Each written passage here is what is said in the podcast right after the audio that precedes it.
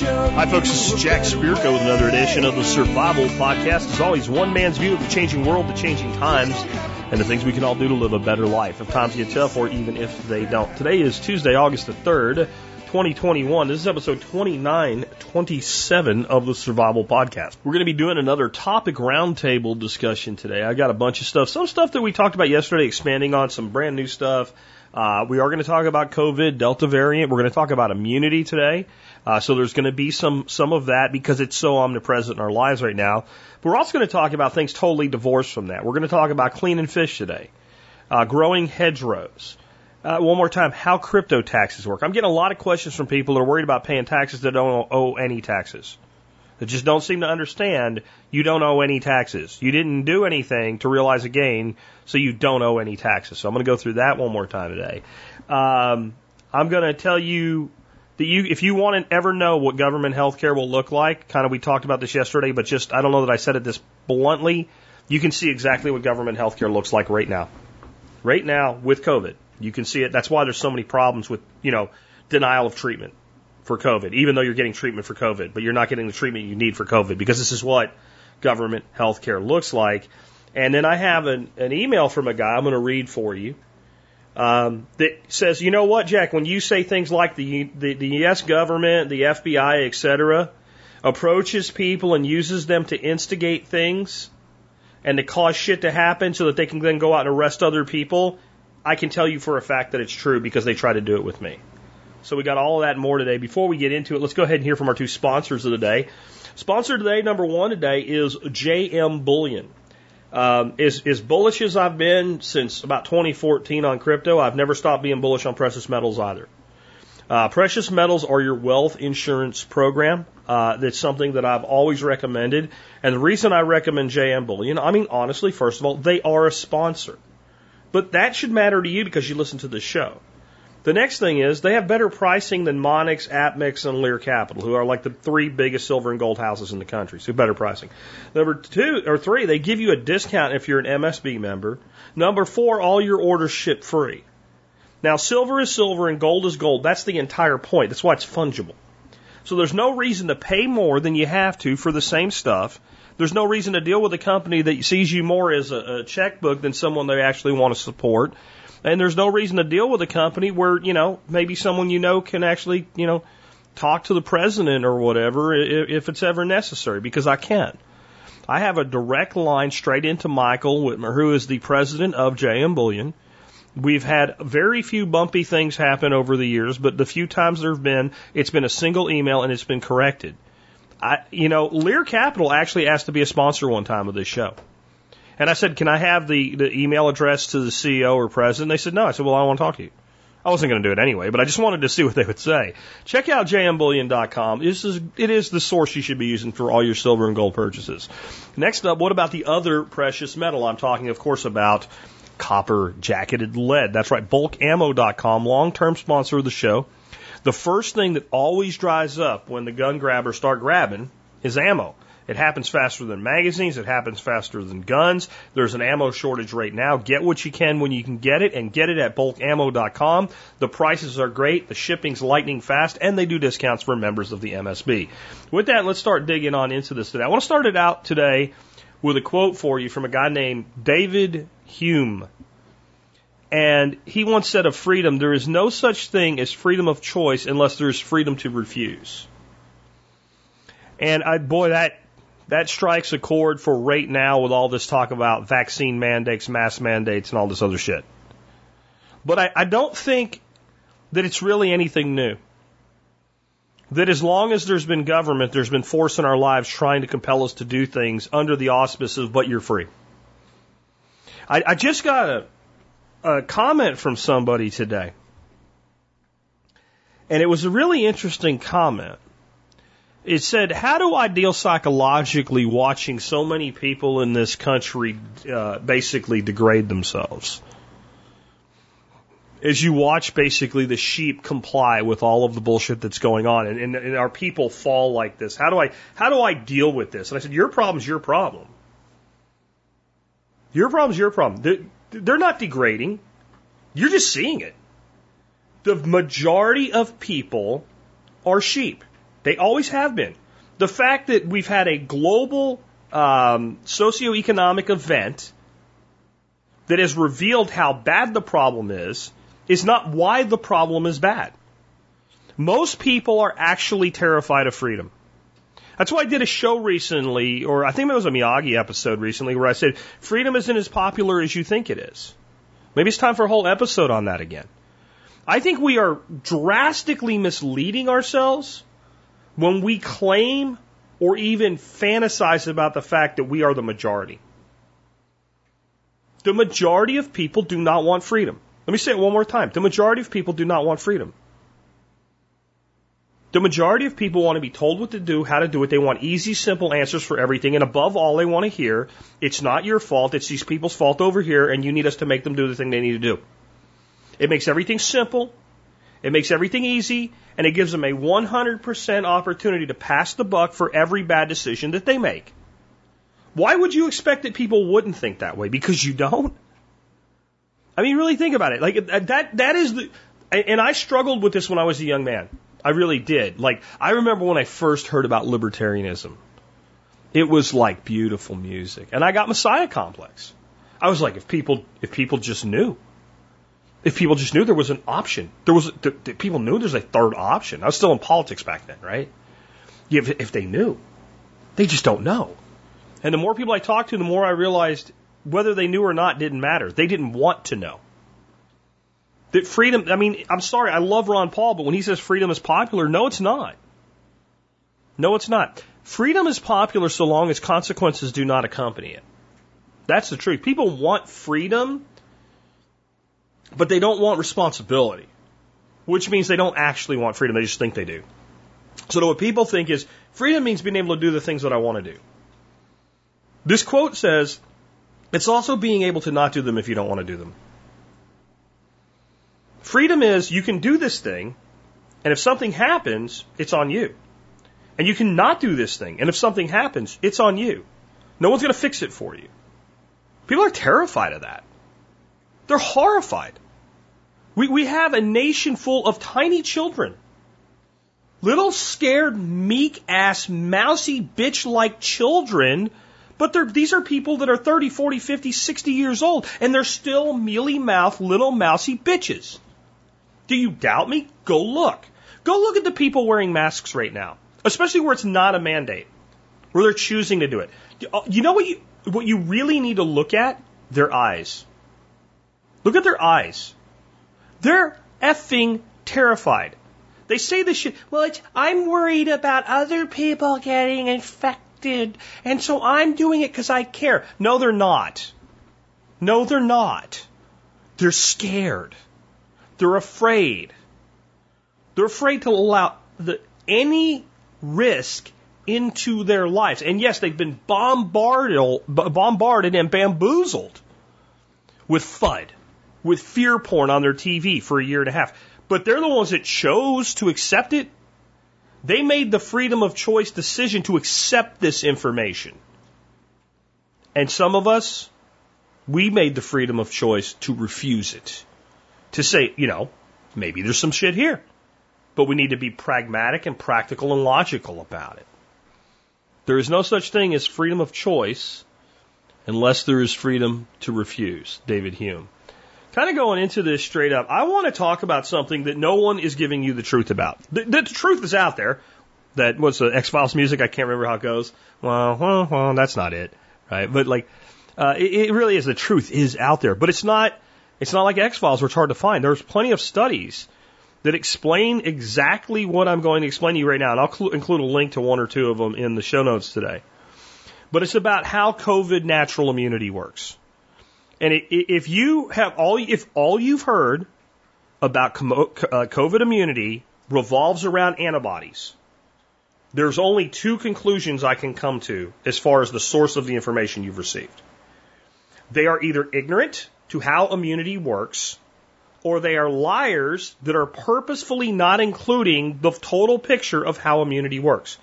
Everything I'm about to tell you, anybody from anybody from anybody's done the, the, the, most cursory level of research into how the human immune system works, to the most advanced medical degree holding individuals that you can find, would never disagree with what I'm about to say unless they're either stupid or liars.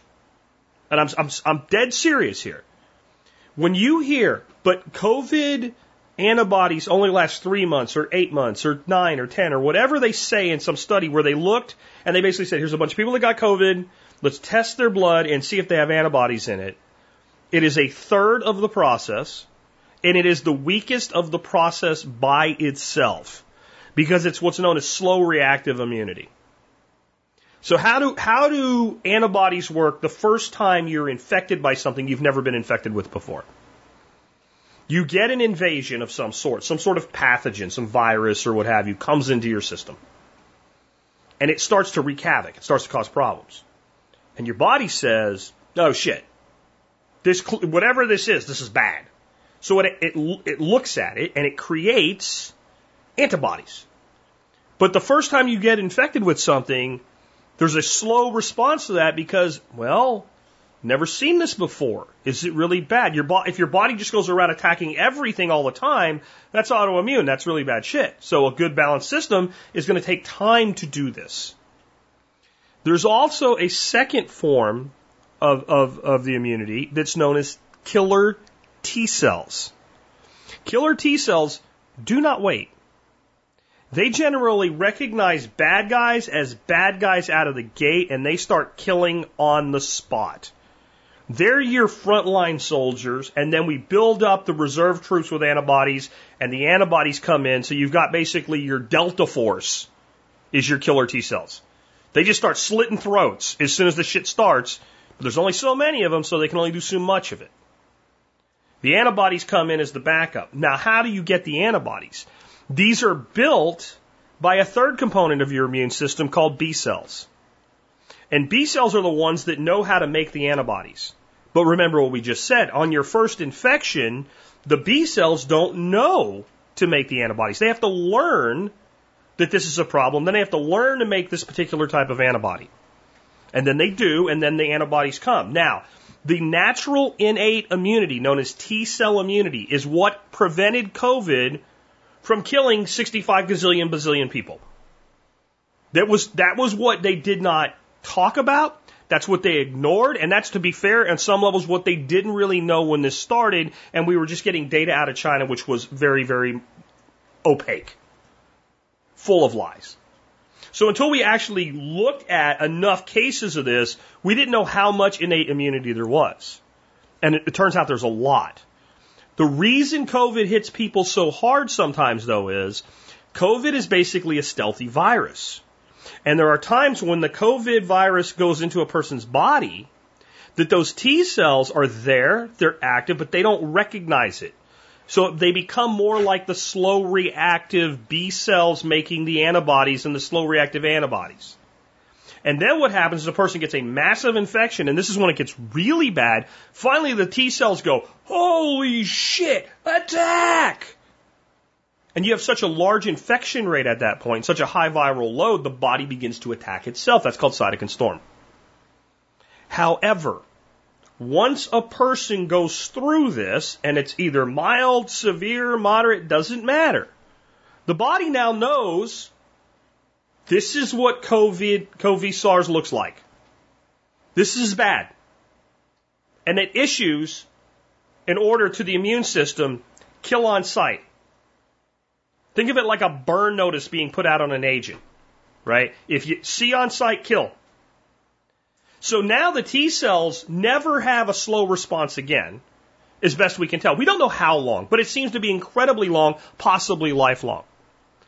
Eventually, yes, the, the antibodies floating around in your blood will begin to kind of go away as your body fights other diseases and organisms and shit and makes new antibodies. You can't have everything all the time in your blood. There's a point where it kind of goes, yeah, you know, we don't really need this right now. Let's make some other shit with the resources we have.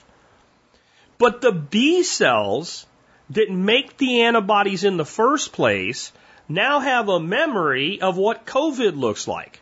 So if they encounter it in the future, you have your T cells attack and your B cells are able to immediately make antibodies much faster. This is how many forms of life conferred immunity to viruses work. You don't walk around for the rest of your life with chicken pox antibodies in your blood. But the body learns, oh, this is what chickenpox is. Now, how does, why is a natural infection, you should be able to figure it out now, if you use logical thought process like I talk all the time. Why is a natural infection going to confer very long term, robust immunity, but a vaccine not going to do that in the case of COVID? So the COVID vaccine, specifically Moderna and Pfizer, introduce the spike protein into your body.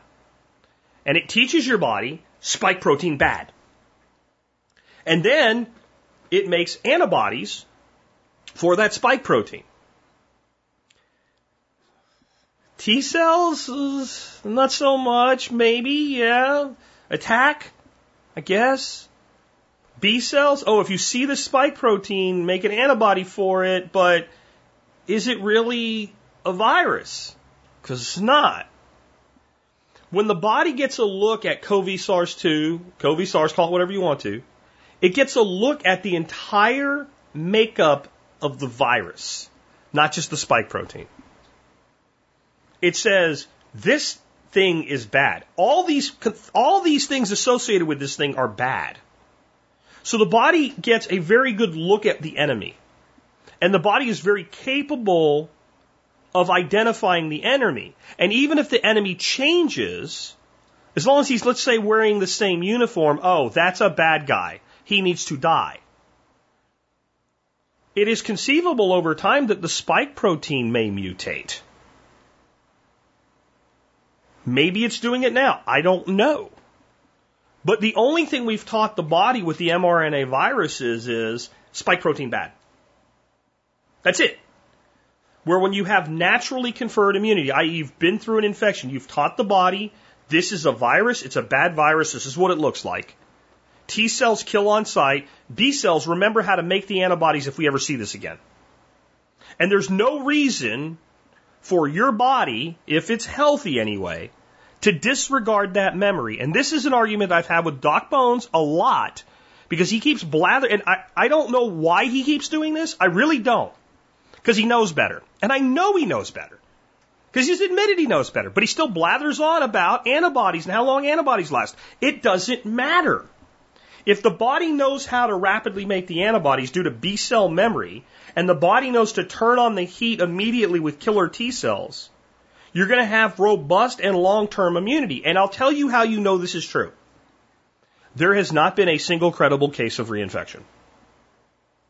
And all I've heard is hyperbole and bullshit about it, but I haven't seen a single credible case of reinfection.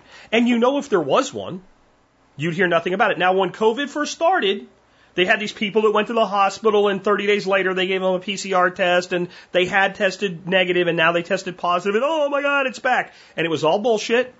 It was all fragments of the virus. It was just any given day you took a sample, you may or may not get a fragment. You may be able to cycle it up to detectable levels. It was all bullshit. There's never been a case of a single person yet that has had COVID, confirmed, diagnosed, symptomatic COVID, and then had COVID again later. Not one. I've heard people in my own audience bullshit. I've had it twice. No, you didn't. Did you get tested? No, then no, you didn't. Then no, you didn't. You didn't, you didn't, you didn't. And if there was one person who did, that would be on CNN, Fox News, MSNBC, all of it, CBS, every damn station, over and over and over. Oh, you better get vaccinated. I thought I was fine, and then I got that again. No, no. This is this is this entire thing has been a complete and total denial from the beginning of how the human immune system works. And I'm telling you, you've, you've got other components to this. You've got your M1 macrophages, right? That's another component that learns the virus, but doesn't really do it when you introduce the spike protein only. Additionally, the Pfizer and Moderna vaccines pretty much wipe out your M2 macrophages. They're another component of your immune system. They're a big part of the immune system that keeps you from having excessive inflammation you know what they do? They're the cleanup crew. They clean everything up. What do I mean by that? So you have an immune reactive event. Whether you get sick or you have a, a, vaccine and your immune system ramps up and there's this battle. What happens when you have a battle? Freaking soldiers die, right? So you have a virus getting killed, you have cells getting killed, you have, you know, you have uh, debris that's created, right? You have a war. That's what an infection is. It's a war inside your system. Now, once you have a war and you have all these dead bodies laying on the field, don't you think it's a good idea to clean that up? Like when we have a war, a real war in the real world, and people shoot each other and blow each other up, once the shooting stops, we go like bury the bodies. We clean it up. Because if you leave it fester, more people can die from the aftermath than from the battle. It's happened a lot in history. When you wipe out the M2 macrophages, you're leaving the battlefield littered with the bodies of the dead. And for how long, I don't know. And I can't claim to know how long it does this. Because I've yet to see a credible study that explains how, how bad it really is and how long it takes to come back. Almost like they're not interested in knowing. And I invite you, I have a link today in the, the video notes, uh, or the show notes, called 9 plus spike protein is very dangerous. It's cytotoxic. And it's by, well, one of the people is the man that invented the mRNA technology that they're using.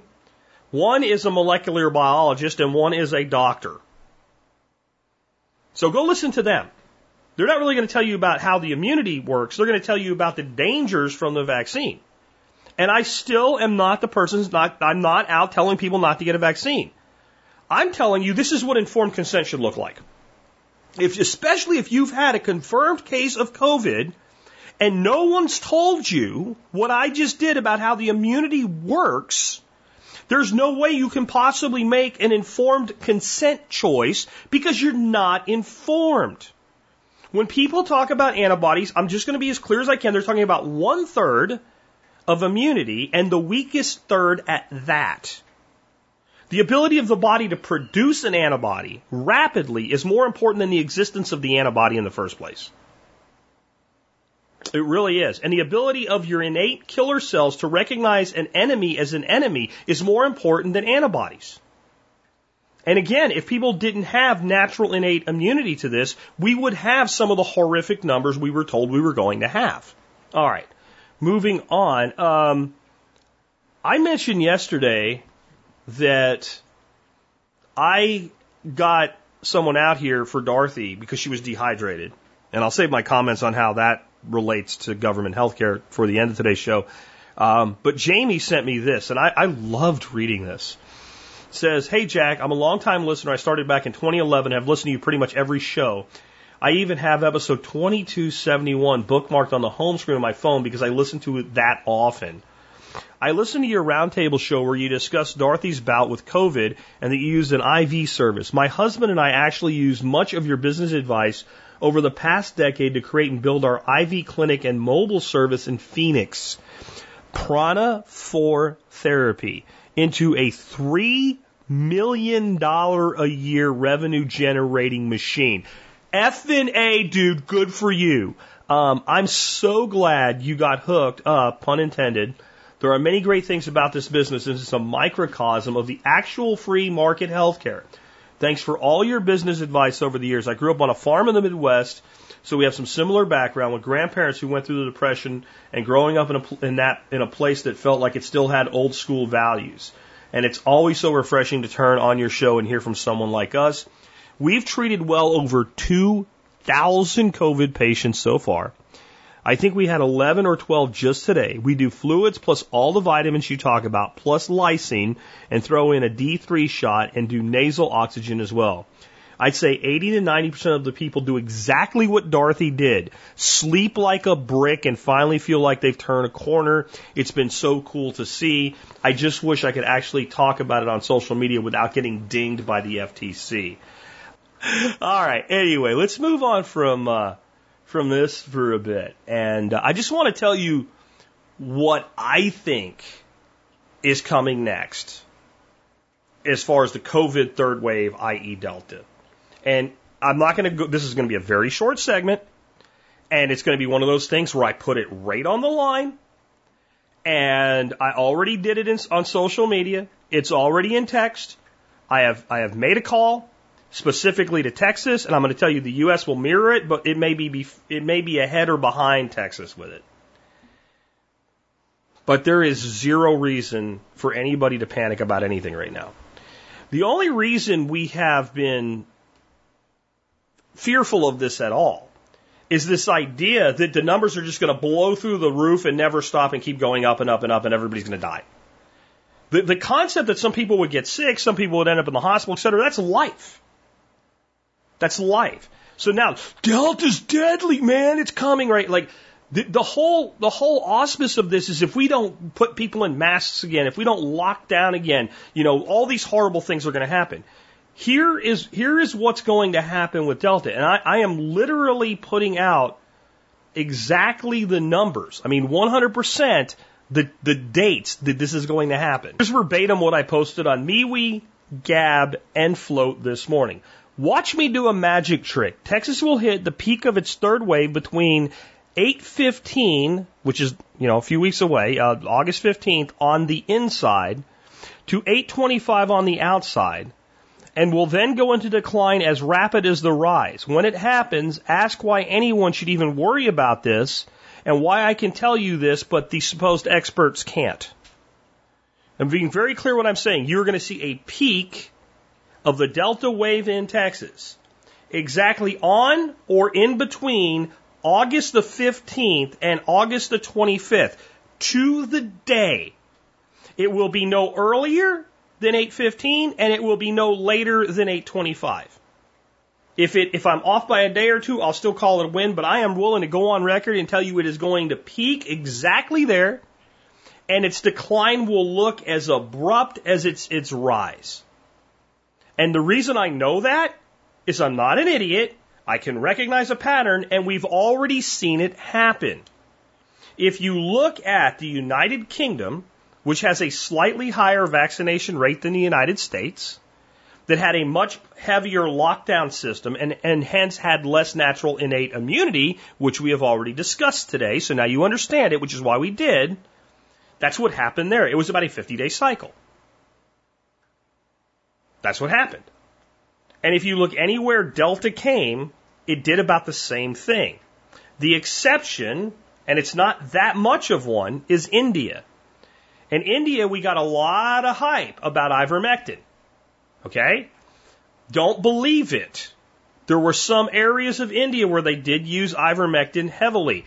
India has 1.4 billion people. Most of them never took a tablet of ivermectin in the middle of this. They also have a caste system and that means there are people in India that simply will not get the care that other people will. I know that's the case here in the United States to a degree because it's, you know, it's contingent upon the hospital you go to or whatever, but I mean literally it's enforced. You're literally a lower class of citizen in India if you are lower on the caste system. So you have a billion, 1.4 billion people. You have a lot of them living in complete and total squalor, extremely close contact situations. I, I don't think people understand how bad those conditions are. And they went more like 65, 75 days for their cycle to peak and, and valley. And it did exactly the same thing. Super sharp upward, super sharp downward. Why? Because Delta is more contagious and less deadly.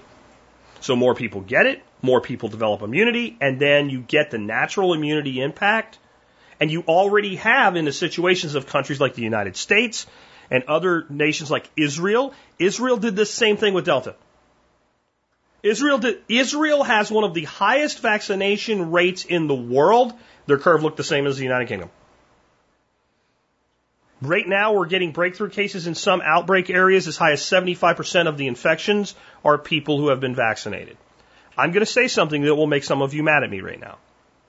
I do believe that for a large number of people, who are fortunate enough not to have bad reactions to the vaccine, that it does reduce the impact of the disease when they get it. Their body is better able to fight it off, and it does keep people from dying. But it's also the devil you know versus the devil you don't know. You don't know what the long term impact is. So that's why I've always said if you're a person that's really, really at risk of COVID and you decide to get vaccinated, I understand. If you're over a certain age or whatever, I don't know that I would, but I can't make that decision because I'm not you. I'm a 49 year old healthy guy. I also have, you know, enough knowledge to know what to do like I did when we got it. I already knew what we were going to do. Like it's much easier to say like, hey, you know, what are you going to do? I'm going to take hydroxychloroquine and zinc. Well, how are you going to get it? Well, I already have it. That makes decision making a lot easier. But I do think it helps. I also think it harms. And I don't think we know the long term impact of it. And I remain, this is totally skeptical or totally, uh, totally speculative. But more and more of my speculation gets reinforced by more and more research here. This is going to have an incredibly detrimental effect on already declining fertility rates.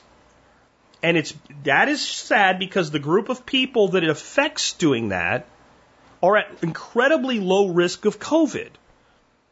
If you think about who is going to be most impacted in the next couple decades if their fertility is, is dinked, it's people that are right now, let's say 10 years old to 25 years old. When we get to a certain age, we stop making babies. I know you have a friend who had a baby when she was 48 or some shit. Whatever. The average age of childbearing years is heavily into mid 20s, early 30s, specifically for women. And I think women are the ones that are going to have the bigger hit to fertility from this. To the point where I, I wonder if it's the plan. Think about the fact that the people with the worst reactions to this tend to be younger. All the myocarditis is in young males. I mean, guys, it's up to you to do what you want with this, but I, I, I promise you, nothing I've given you today is remotely non factual. And I hope the fact that I am open to maybe some people this makes sense for, even though it's very hard for me to say, shows that I am open minded to this. But I really encourage you to listen to the video from the Dark Horse podcast. Because again, you've got a molecular biologist You've got a doctor who is not opposed to the concept of mRNA vaccines in general. And you've got the guy that invented the freaking mRNA technology. These are not lunatics. These are not crazy conspiracy theorists. This is the guy that invented the technology that they're using to make the vaccine, who said, I have talked to the FDA. I've explained these concerns and they don't care and they know and they have known. You, you really have to start taking control of this, guys, because you can't just listen to this stuff. And, um, man, I'll tell you, I think the good news is this.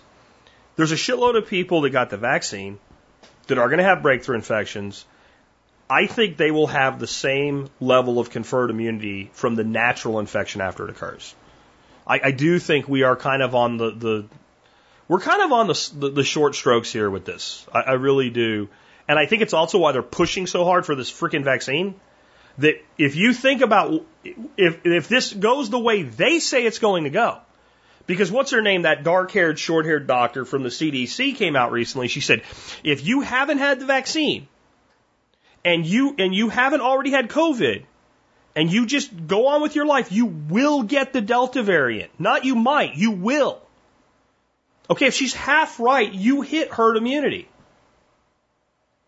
Now think of how scary that is for somebody that's invested this much money and wants to keep making billions of dollars on booster shots for the rest of the of all time.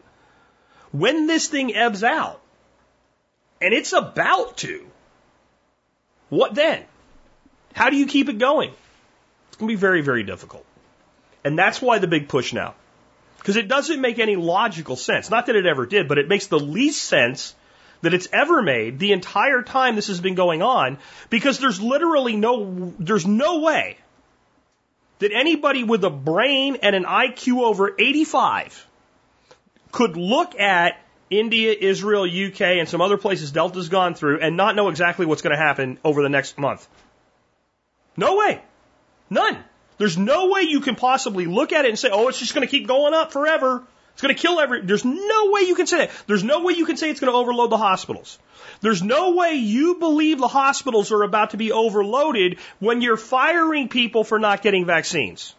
You're firing qualified registered nurses who have already had COVID for refusing the vaccine, but you're afraid that the hospital is going to be overloaded. Uh, bullshit. Sorry, no, no dice, no chance. Please listen to the video if you haven't heard it already uh, from the Dark Horse podcast. I will, uh, again, link is in the show notes. I've never had this next question before, and it's maybe it's because it's going to be very limited what I can tell you in an audio format. But Heather says, Hi, Jack, I have a very basic question about fishing. I thought there may be others who are wondering the same thing. What do you do with a fish after you've caught it? I haven't been fishing since I was about 10 years old, and at that time my dad handled all the dirty work. I know we kept fish in the water while we fished, but I don't know what point the fish actually met its end or how. I only ever once saw him cleaning a fish, but by that point they're obviously no longer living.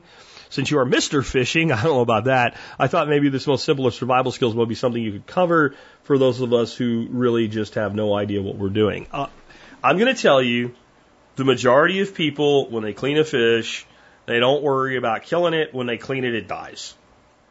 I, I am not that guy. I don't like to handle my fish cleaning that way. My, my preferred method of a fish meeting its end is to throw it into ice. And they don't last long and they pretty much just, that thermal drop in temperature puts them to sleep it also causes, it's more true in sharks than it is in other fish, but it's true for all fish. It causes basically the body at the end of life attempting to conserve heat in the internal organs, and it prevents any dumping of any um, components of the guts into the body. Right? So that's my preferred method. Other methods, depending on the fish and the situation, can be with sharks if they're larger fish and I can't completely submerge them in ice and I can't clean them immediately I will cut the gills. I will put them over a boat and I will bleed them out. Um, other species like, you know, common fish that you catch, if you re- if they're alive and you want to clean them, you can take the knife and basically you, it's pretty easy to figure out where the brain is, and one good stab to the brain and they're dead. In general, I just put fish on ice. And I like to do that because number one, I think it's about the gentlest euthanasia that's possible for a fish. But there's a second reason. When you pull that fish out of the ice and it's cold, very cold because it's been in contact with ice and ice water, it's firm. And when you, whenever you process any form of flesh with a knife, the colder and firmer it is, the better and easier and nicer it will process for you. So this is why we like to hang meat let some enzymic activity break things down and all, but we also want that meat cold, right? So when I process a deer, since I can't really hang a deer here uh, long term because it's not cool enough, what I'll do is I'll hang that deer up in my if I if it's at home if I have to do this at home, I'll hang that deer up in my shop building from the girders. I'll skin it, I'll quarter it, and I'll leave the quarters whole and I'll put the quarters into a refrigerator for a few days. And then I'll go take out the meat one quarter at a time when I process it. And I want to keep that meat extremely cold. Works the same way for fish. Now, when it comes to processing fish, there's primarily three ways to do this. There's gut and leave the fish whole, and that can either be head on or head off, depending on what you want to do. And that's pretty much slit the belly, pull out the guts. Pull out the guts and the, and, and the gills. And you can leave the head on, or you can cut the head off. I like generally to leave the head on. And the reason is when you're doing a whole fish, I find that if you leave the head on, you kind of eat the, the, the, the meat off one side of the fish, and you kind of grab the head and lift. And it, it, it tends to work really well in pulling all of the bones out of the bottom side. If the fish is a very fine scaled fish, like um, a trout, you can just leave the skin as it is, leave the little scales there, and the skin's delicious if you cook the fish proper. Uh, if it's a large scale fish like a bluegill or a bass or a white bass or a striper and you want to leave the skin on, you want to scale. And you can do that with a scaler or a rough knife or a spoon or whatever. It depends on the situation. And then there's filleting, which I can't explain how to do that on the air, but that's basically you just cut the side of the meat off the, the, the fish. And there's tons of videos on how to do that. And then there's what's called staking.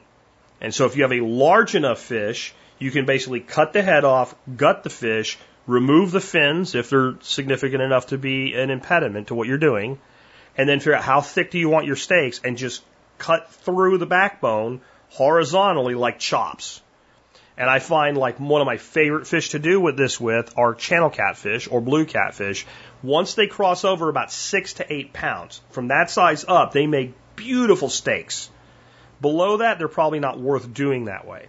If it's a catfish or any other like eel or something with like a, a slimy skin, you're going to want to remove the skin.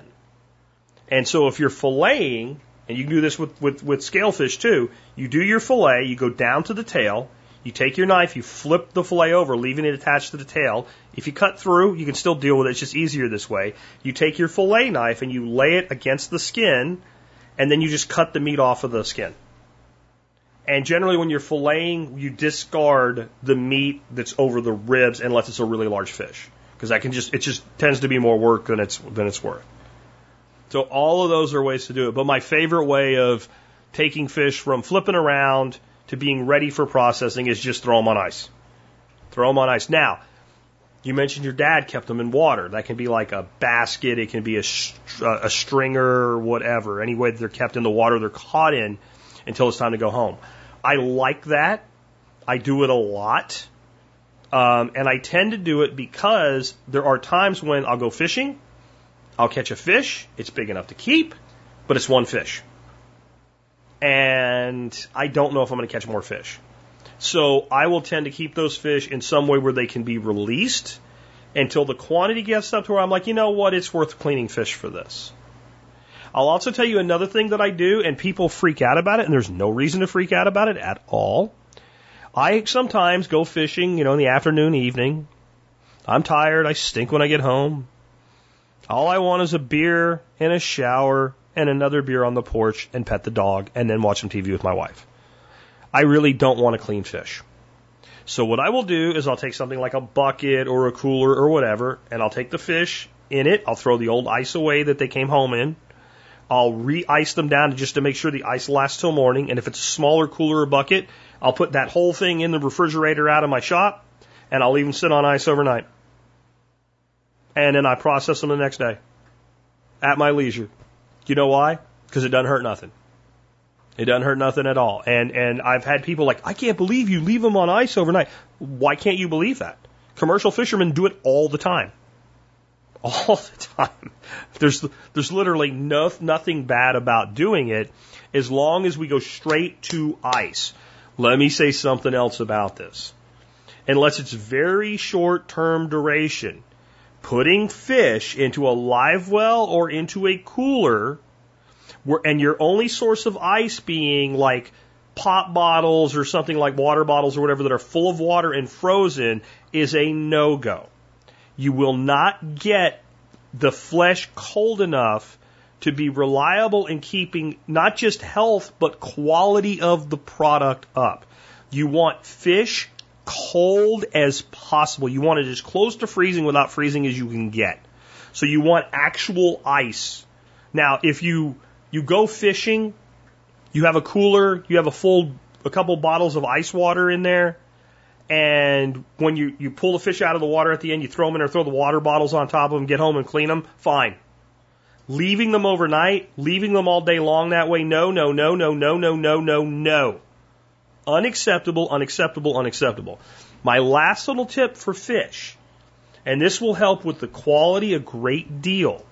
If you're going to freeze your fish, once you've processed it, however you're going to do it, put a little salt on the flesh, put them into a refrigerator, let them sit for several hours or so in a refrigerator that's actually cold, blot them off with paper towel, and then package them however you want to and freeze them you will find that the flesh will remain firm. So a lot of mythology is like, well, you know, if you catch catfish in the summer, they get mushy if you freeze them. If you get catfish at any time and you freeze them with lots of water in their flesh, then they are going to get mushy. Same with a lot of really delicious fish. Um, that people consider mushy because they don't handle them right. Whiting, any member of the drum family, so uh, redfish, sand trout, whiting, etc. All those fish if they are not handled properly, that when you cook them, their texture is off putting. The thing that has done the most for me in that regards has been salt. Not a huge amount, not like you're trying to preserve it, just a, a nice coating like you're about to cook it. And let it do its thing and pull that water out before you freeze it. When you freeze fish and you have a lot of water in the flesh, you get a lot of ruptured cells because what happens if you take a, a, a glass bottle, fill it all the way up with water, put a cap on it, and throw it in the freezer? Most of the time it shatters. So that's what you're doing to the cells. So any meat, I do this with everything. If I get my hands on it before it's been frozen, I salt it before I freeze it. And I don't mean heavily, I just mean enough to pull moisture out.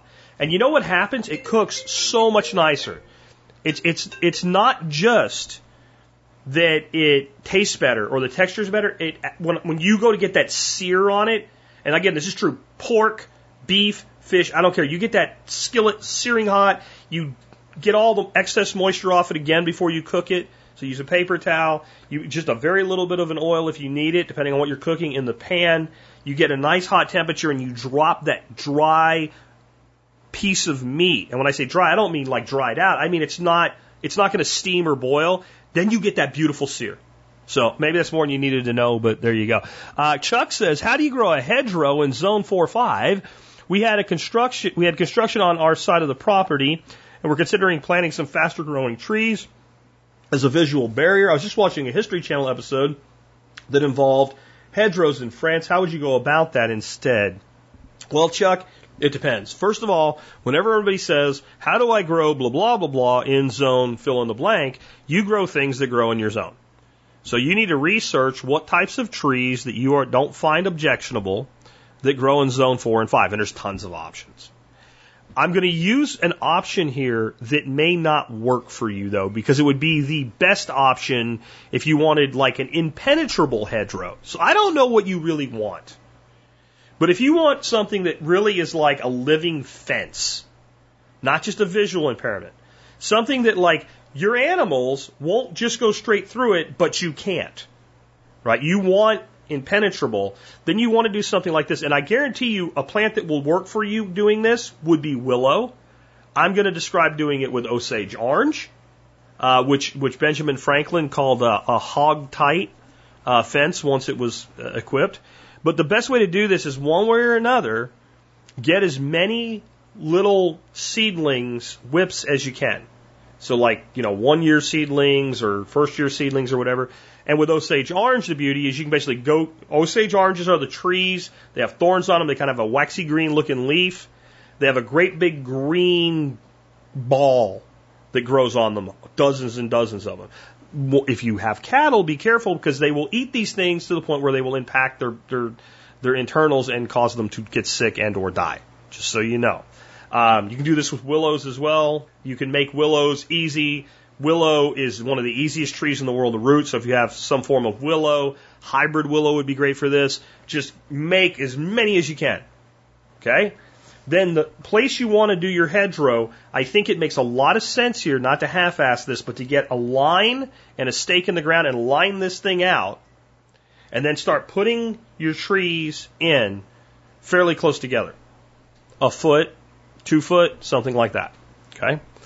let them grow for a season.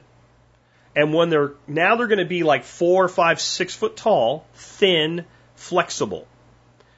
Then you start laying them on the ground.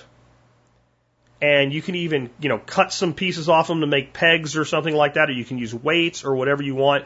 But what you want to do is you want to take them toward the end of the season and bend them to the ground. So when I say end of season, I mean they're going to go, they're going to they're going to drop their leaves. Bend them to the ground, peg them down or weight them down, and do them like alternating. So if the first one, you know, where you begin goes to the left, the next one goes to the right, the next one to the left, the next one to the right. So they're overlayering each other. Okay? What's going to happen is when the next growth cycle starts, hundreds of shoots are going to grow up like new trees out of the trunks. And from there, you can get as creative as you want to with kind of weaving them together and causing them, if you weave them together, to where they actually fuse together where they touch. And you can take things like willow, uh, Osage orange, and some other things, and you can you can literally make an impenetrable fence. And you can do this with edibles as well. You can do this with hazelnuts, if, if hazelnuts do well where you are. You can do it with apples. There are some climates where it's really easy to make um, shoots from apples. You can literally just cut uh, soft cuttings from apples and just stick one in the ground because it's free, right? Stick so soft cuttings are your new growth on your tree this year, where it's still green. It hasn't turned it hasn't turned brown yet. But when you if you take a piece of it and you bend it, it snaps. It doesn't just bend and fold. It kind of like you get like three quarters into it, and it goes crack. That's your perfect soft cutting. So you cut a ton of those and put way more in than you need because you can always prune out some. And the same thing, you can inter, interweave these. And it, it is an ancient technique, and then you just keep it pruned to the height and dimensions you want. And something interesting happens when you're doing this. Effectively, what you're doing now is you're pollarding. So there's pollarding and coppicing. Coppicing is we cut something to the ground and we let it grow back. Pollarding is somewhere above the ground. We cut it and it regrows. Like like Nick Ferguson talks about using mulberry and willow for fodder trees. You you cut it at, you know, chest height and it's going to keep coming back from there and you can keep pruning it right off at that height. It kind of resets the biological clock and these plants that are already long lived perennials become almost immortal, is what it seems like. I can't remember the name. It's like mesostoic or something like that cells. And that's why if you look at something that's been coppiced or pollarded for a long time, right where it's been cut, it gets this really fat, kind of almost like a like a growth or like, almost like a I don't want to say this word because it's not what it is. Uh, but it almost looks like a tumor or like a burl, right? On it, and it, and it, that is these basically the plant's stem cells, and not stem as in a stem on a plant, but stem cells like your stem cells, like the cell that can become any part of the plant. That, that's uh, so what you're doing is you're basically giving this plant the fountain of youth. So there are still hedgerows in Europe surrounding fields that have been there for you know dozens and dozens of generations. So it's definitely worth doing. You just have to decide do you want it to be a food hedge or just a hedge? And do you want it to be impenetrable? Because if you do what I said, it, you're not going to be able to change your mind, right? Uh, next up, I don't have the email in front of me here, but I did get one, and I'm not even going to send it to uh, John Bush on crypto taxes again.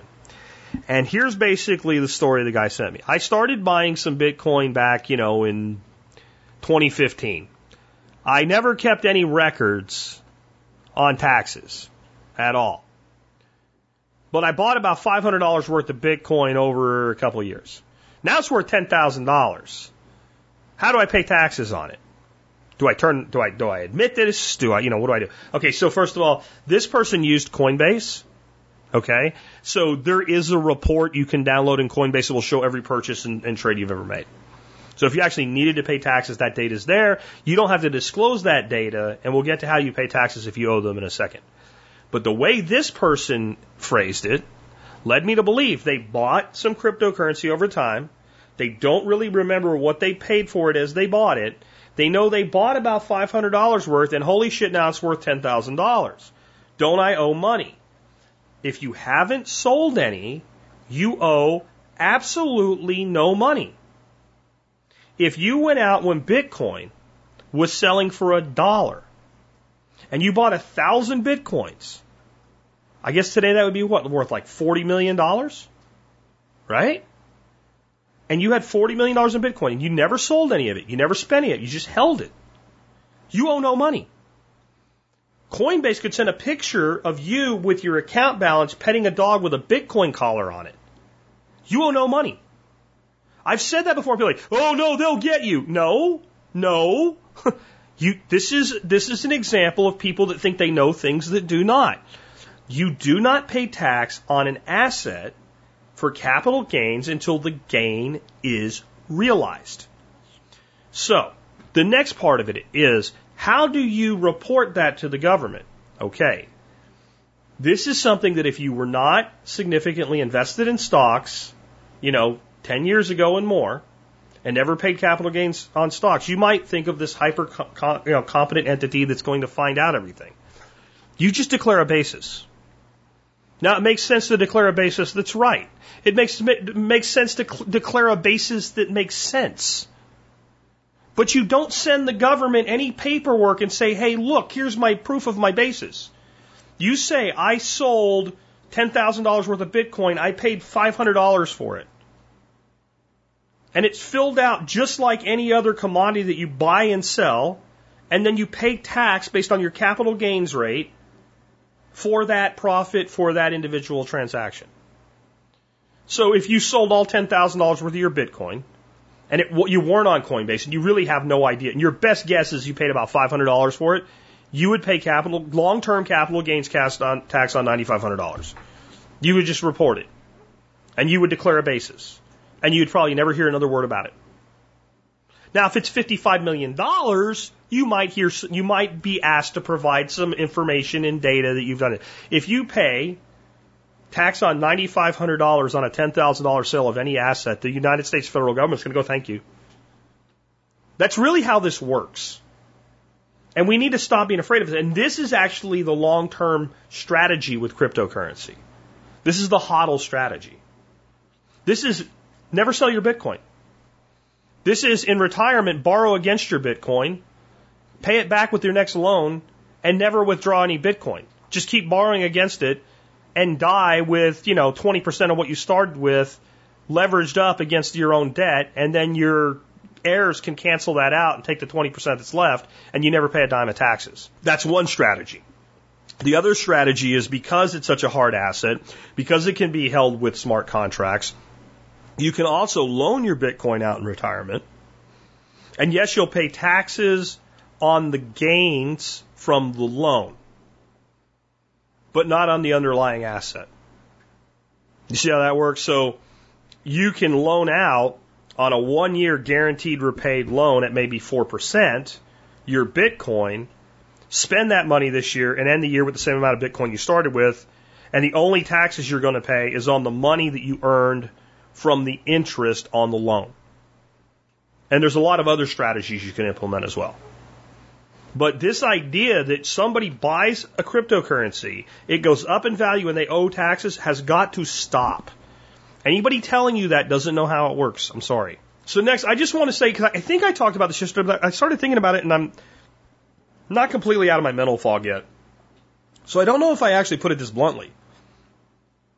Do you know what government health care looks like? It looks like COVID care. And it's why nothing makes sense because government care doesn't make sense. It never will. So I mentioned yesterday that there was an EMT who, when I told Dorothy's story about needing hydration and using this service instead of going to ER, said, I went to my own ER. I'm an EMT. I work out of here. The people there know me. And I said, I'm dehydrated. I'm an EMT. You know me. I know that I'm dehydrated. Give me fluids. And they said, no. And he ended up leaving. He went back. I'm worse. I'm dehydrated. Give me fluids. And they said no. And he went back a third time and finally got fluids for dehydration.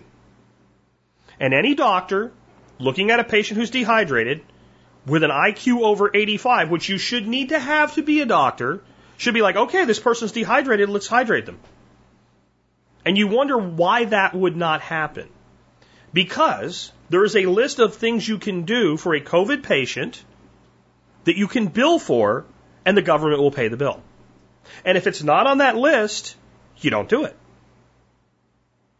That's what government health care looks like. You think of idiocracy, right? And and and and Luke, what's his name? Luke um, Luke Wilson's character, right? When he wakes up, he goes to the hospital and he's like, my head hurts and I can't figure out where I'm at. And there's this like dumb ass girl looking at a cash register, like a cash register for like a, a fast food restaurant, and there's like a little picture of a lady squirting out a baby, and there's a picture of somebody like holding their head, and then eventually she listens to him long enough to make the connection and pushes the button of him holding his head.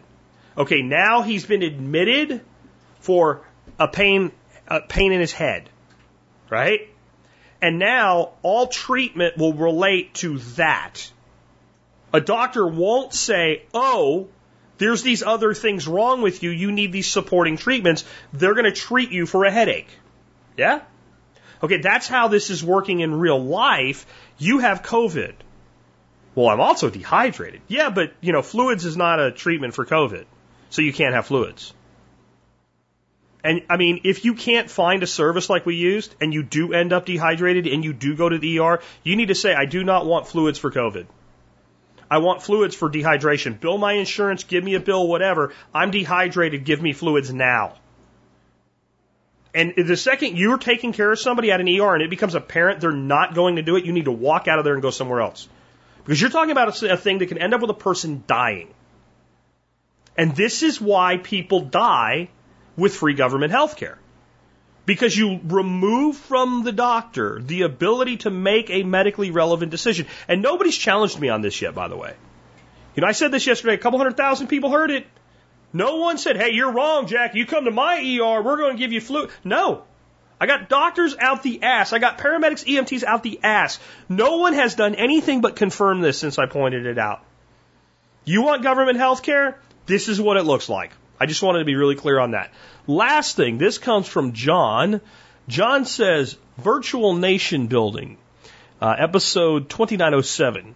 Your observation about the FBI attempting to use former feds to infiltrate an organization is 100% true. In 2014, I left U.S. Secret Service after being forced to the Biden Protection Detail. I could not abide what I saw in that family. I then went into cybersecurity consulting full time. In 2016, I was approached by the FBI and asked to infiltrate the Kaspersky organization by getting cozy with Eugene Kaspersky's female director in the U.S. I asked the Bureau to be read in on the operation.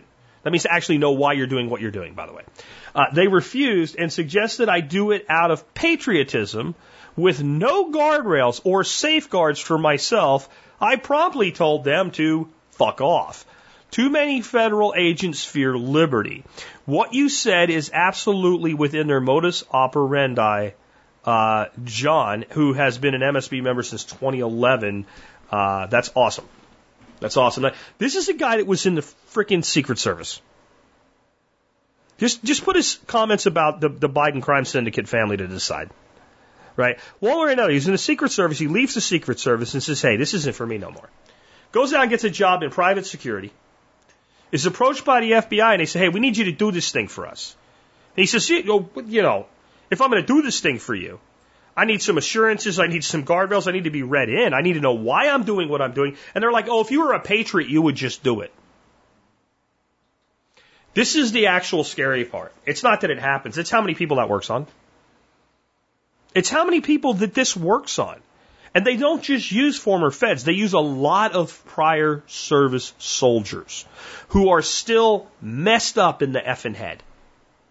If you think that they didn't have people instigate exactly what happened on purpose on January 6th, you are a moron. You're a moron. You're an absolute moron. You have to be a moron to believe that that happened all by itself if you don't believe that Capitol police officers opened the door and let people in and told them to come in, you're a moron. You know why? Because there's videos of it happening. You're an idiot. If you don't think the government behaves exactly the way that John explained right here, you're an idiot. And the fact that there's so many people that are that way is why they can get away with it. It's why they get away with it. And there's people that know they do it, they also think it's okay. They also think it's okay. You know, one of the most tragic things that ever happened to a person in this country was done to them mostly by the FBI. The media got the rap for it, but the FBI leaked the information and caused the misery. That gentleman's name was Richard Jewell. Richard Jewell was kind of a bumbly but dedicated private security person who worked the 1996 Atlanta Summer Olympic Games. And Richard noticed something wrong. And Richard reported it, and that thing was a bomb. A huge bomb. A massive bomb. And Richard mobilized the actual law enforcement there who started moving people as quickly as they could without panicking. And over a hundred people were injured and I believe two died. Had he not acted, somewhere in the neighborhood estimates of loss of life would have been somewhere between two and four hundred and a hell of a lot more injuries. And in return for his actions, Richard was named a suspect by the FBI. But, in, but, but instead of having the balls to do so, knowing that their case was incredibly weak and being under massive political pressure to have a suspect so the games could go on without worrying about another bomb going off, they leaked the information into the press and through the Atlanta Constitution Journal. And then the press went nuts and apeshit with it and basically declared this guy guilty for about six months of his life and destroyed his life. And the media all except the Atlanta, Atlanta Journal Constitution, which, which is the only entity that reported on this, ha, has yet to actually say we were wrong. They stood under a technicality and said, well, what we reported was the FBI was doing these things and the FBI said these things and those things were true. So to save themselves from being sued, they did that. However, the FBI and this is why I think that you, sh- if you're an FBI agent, you shouldn't be, because this is the entity you serve now. Okay? The FBI knows Richard Jewell did not do this. They don't think they know. There is a man, uh, Rudolph, something, it's Eric Rudolph, I think is his name. His last name's Rudolph. He's in the Supermax in Colorado. He is in there for that bombing and three other bombings, and he confessed as guilty to all of them, period. The FBI has never, and, and Richard Jewell died about 10 years after this. A very healthy man. He died of complications of diabetes. To this day, the FBI has never admitted that they were wrong. They have never cleared Richard Jewell. That's an American citizen who saved hundreds of people, who never did anything really wrong to anybody in his life, whose life was destroyed, who was vindicated, not 99%, 100% vindicated. And the FBI has yet to have the humility to clear his name. So when I hear stupid ass some bitches like Sean Hannity on Fox News saying stupid shit like, oh, they're totally corrupt at the top of the FBI, but the rank and file, no, man, they're bullshit. That's who you are.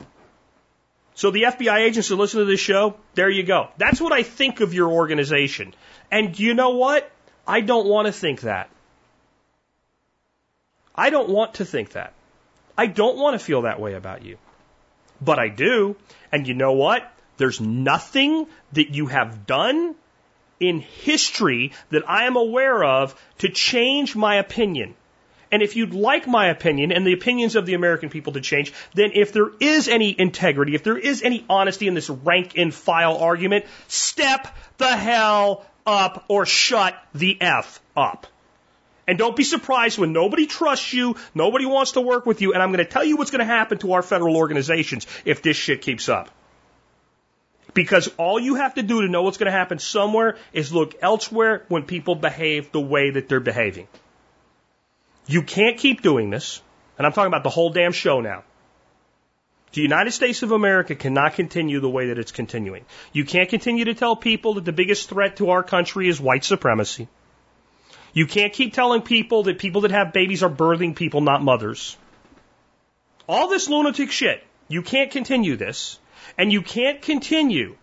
You cannot continue to entrap and ensnare the American people to throw people in prison with solitary confinement and no freaking visitors like these people that are, that are guilty mostly of vandalism from the six. You can't continue this without a country eventually crumbling. And you know a place where they did this until it crumbled? Some of you are old enough to remember. It was called the Union of Soviet Socialist Republic. And I have a very good friend of mine. I haven't spoken to him in years, but I can still consider him a very good friend. His name's Valery Azanov. He was a personal trainer to me in martial arts for a long time. He was also a member of the KGB. And this is my message to you people in law enforcement that are letting your lives be destroyed, that are doing things that you know are against your oath. That's what the KGB did too. And even the rank and file that were basically decent guys, because I believe Val when he tells me I never, you know, did anybody wrong or anything like that. It wasn't the kind of thing that I did there. When it fell apart, do you know where he went? The United Kingdom. Last I heard from him, he was in the UAE, working as a personal trainer for the security for the royal family. Do you know why? Because after everything fell apart, it, there was two choices he had if he stayed in Russia. Join the mob or leave. Without the mob to protect him, he was at severe personal risk. If this whole thing falls apart and you have been violating your oath, I'm telling you, you could very well come to the same situation. And the reason is not because Jack Spirko says so, because history has shown this to occur over and over and over and over again. And when you say, but this is the United States, it can't happen here, think of all the shit you've seen happen in the last five years that you would have thought never would have happened here. You have the rise of the Chinese and Russian military, and where we start questioning whether we could win a war if we had to fight one with either of them. And the President of the United States offers you as a solution that we now have maternity flight suits for birthing people that are in the Air Force. Really? Really? Don't tell me it can't happen here. It has happened here. It is happening here. This is a fundamental reality that you need to look at. If you're in law enforcement right now, there's only two options that you have. You either stay and you push back and you keep your effing oath, even if it costs you your job, or you quit, or I won't even say what I think of you. Go look in the mirror and think it yourself. If you won't push back, you don't deserve any of the respect that law enforcement wonders where it went. You either need to stand on principle and integrity and push back against this crazy shit and be the advocate you went into law enforcement for, and I don't care if it's federal, local, state, county, I don't give a shit. Or you are not fit to wear a badge and you should go throw your badge away right now and go do something more fitting with your personality and your integrity, like, I don't know, bussing tables at Denny's. With that, let's go ahead and wrap up. Um, I want to remind you guys if you like the show and the work that we do, you can always support us by doing your online shopping where tspaz.com. That's T S P A Z tspaz.com. Um, today's item of the day that you'll find at tspaz.com is I don't remember what it is. Oh, how can I forget? Chomp's grass fed black pepper venison sticks. Now, I found these when I went keto and I wanted to go clean keto. So I didn't just want to eat you know, high fat, moderate protein, extremely low carb. I wanted to eat grass fed beef, pastured pork, etc. And, you know, when it comes to things like meat sticks, I love them, but they're generally made like with the lowest quality cuts and leftover of CAFO beef or, or what have you. Chomps are 100% grass fed. They are delicious. Now, if you're keto and clean keto like me, you're going to love them. If you just like a really great meat stick, you're going to love them. And if you're not so worried about the, the carbs and the keto, there's some other really great options in the Chomp line that have a little bit of sugar in them. It's still not a lot. But check them out today. These are the best beef sticks I've ever eaten. They really are. My, I have one problem with them. I, you buy them in a box of 10 and I eat them too fast. That, that's, that's the only downside that I have in these things. They are one of the most fantastic beef sticks I've ever eaten. But remember, you can get those, any of the things I've ever reviewed or recommended, or anytime you're going to shop online. If you just start at tspaz.com before you shop and start your shopping there, you help us out no matter what you buy. You can also become an MSB member. If you're not an MSB member, consider that. I've had a, quite a few people start to join recently. I had like a wave of people join for the first time. And, um, every person that did, like, once they log in, they're like, holy crap, I had no idea how many discounts there were. And there might be a discount or two in there that I need to clean up that there's a vendor that's not really supporting us anymore. Um, but 90% are solid and uh, we will continue to add more. In fact, I have one that I meant to get added and then COVID hit and then phew, so I got somebody uh, that I'm going to be adding uh, this week and I'm going to be doing some cleanup in there and I'm going to be adding some more people. Uh, I've got some really great prospects coming in for more discounts. But I mean, it's, it's a pretty simple calculus. It's 50 bucks a year. If you save more than $50 a year, you should be a member. Even if you hate me, you should be a member. Why wouldn't you be? Like, that just, it doesn't make sense that you wouldn't be a member when it benefits you. All right. With that, let's go ahead and wrap things up with our song of the day. Song of the day today, it's Jimmy Buffett week because I decided I wanted Jimmy Buffett music because I wanted to feel better about life and I love Jimmy Buffett's music. Today's song is another one of, you know, Jimmy's kind of slow, beautiful pieces of music. It's one that unless you are a parrot head and know what that means, you've probably only have ever heard it on my show. And it's called Tin Cup Chalice. And I think it speaks for itself. So with that, I'll say it's been Jack Spirko with another edition of the Survival Podcast.